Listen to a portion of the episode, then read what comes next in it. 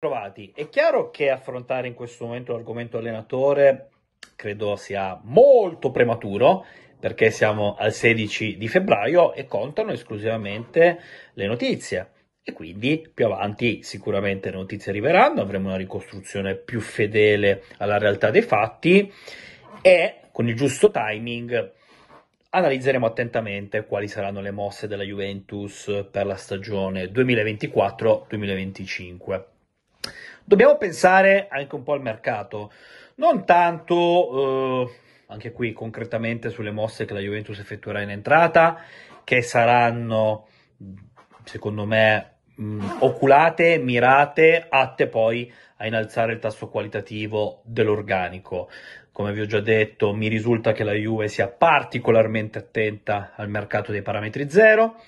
Felipe Anderson è sempre il nome caldo, ma non è l'unico e dobbiamo essere bravi a cercare di carpire eh, quali possano essere altri nomi che possano attirare l'attenzione della Juventus. E poi c'è l'argomento centrocampista con i bianconeri che un investimento lo faranno, anche qui per innalzare il tasso qualitativo dell'organico. Eh, ovvio che bisogna far combaciare le esigenze tecniche, quelle economiche, ma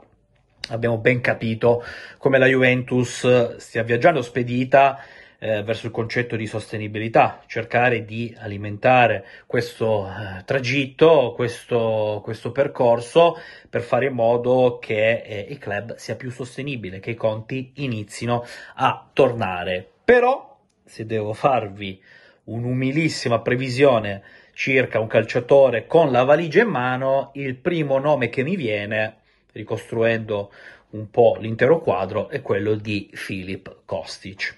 Attenzione, io credo che alle volte, io per primo, eh, mm, siamo molto critici nei confronti di questo giocatore, perché poi molto dipende anche dalla richiesta dell'allenatore, se ti chiede grande sacrificio cerchi di applicarti, un po' snaturandoti, ma eh, credo che complessivamente Kostic nel bene e nel male cerchi sempre di dare il 100%, cioè un onestissimo attaccamento alla maglia. Mm, sicuramente nella passata stagione abbiamo visto un giocatore più pimpante, in questa, bene i numeri non è che siano così eh, malaccio, mm, abbiamo la netta percezione eh, di una forte regressione, perché le presenze, considerando la Coppa Italia stagionali, sono 23 e gli assist 4 tutti proposti in campionato. Cosa paga Kostic al di là dell'impianto tattico che probabilmente non lo valorizza o che lo vede eccessivamente concentrato sulla fase difensiva? Sebbene anche qui eh, non siano mancati gli errori, eh. ci sono state delle situazioni di gioco dove la Juventus ha preso gol a difesa schierata, dove Kostic ha un po' sonnecchiato comunque non è stato perfetto in fase difensiva. Allora, noi non dobbiamo mai dimenticarci l'ultima estate di Kostic, cosa abbia vissuto, perché le prime due gare ufficiali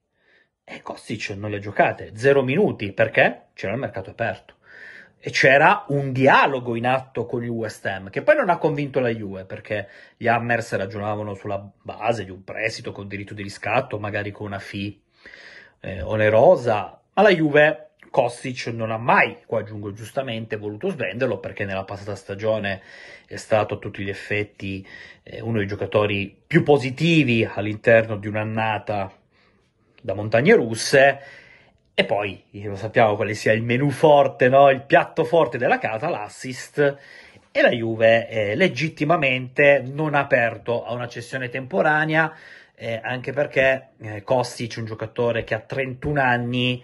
e quindi o monetizzi o rischi di eh, trascinartelo, eh, tenendo conto di come Pippo, così affettuosamente chiamato la Continassa, abbia un contratto in essere fino al 30 giugno 2026. Io credo che nella passata stagione la Juventus lo abbia pagato anche il giusto, lui aveva una situazione, se non ero particolare, con l'Eintracht andava in scadenza, non voleva rinnovare, comunque alla fine della fiera la Juve ha garantito al club tedesco 12 milioni pagabili in tre esercizi, eh, più credo un, un, milione e mezzo il classico contributo di solidarietà e fino a un massimo di 3 milioni di bonus al verificarsi determinati obiettivi sportivi eh, barra condizioni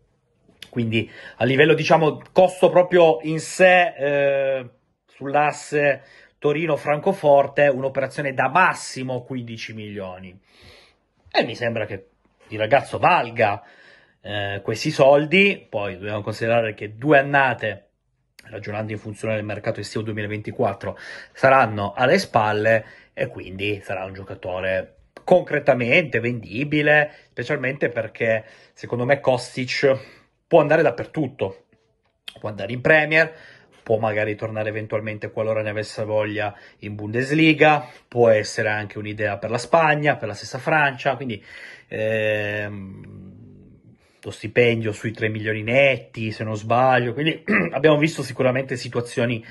peggiori. Eh, a gennaio ci sono state anche le sirene da parte del mercato saudita, con un paio di squadre che hanno provato a sondare l'umore di Kostic attraverso il suo entourage, ma come vi avevo detto e come è andata, Kostic non ha minimamente aperto questa ipotesi a gennaio. Per quanto riguarda l'estate non lo so perché non sono nella testa di Philip, ma magari anche l'Arabia Saudita potrebbe tornare alla carica e a quel punto farebbe probabilmente anche un favore in termini di richiesta alla stessa Juve. Eh, vi ho detto quanto la Juventus ha speso per prendere l'Eintracht, ma voglio sapere qua sotto nei commenti quanto chiedereste per vendere Kostic e quanto pensate che valga proprio come richiesta ufficiale. Ora, eh, le vie del mercato sono infinite, gli orizzonti anche a livello di panchine, eh, però è che la Juventus continui con Allegri e che cambi guida tecnica mi sorprenderebbe tantissimo se Kostic dovesse proporre una terza annata all'ombra della mole, proprio perché non lo so,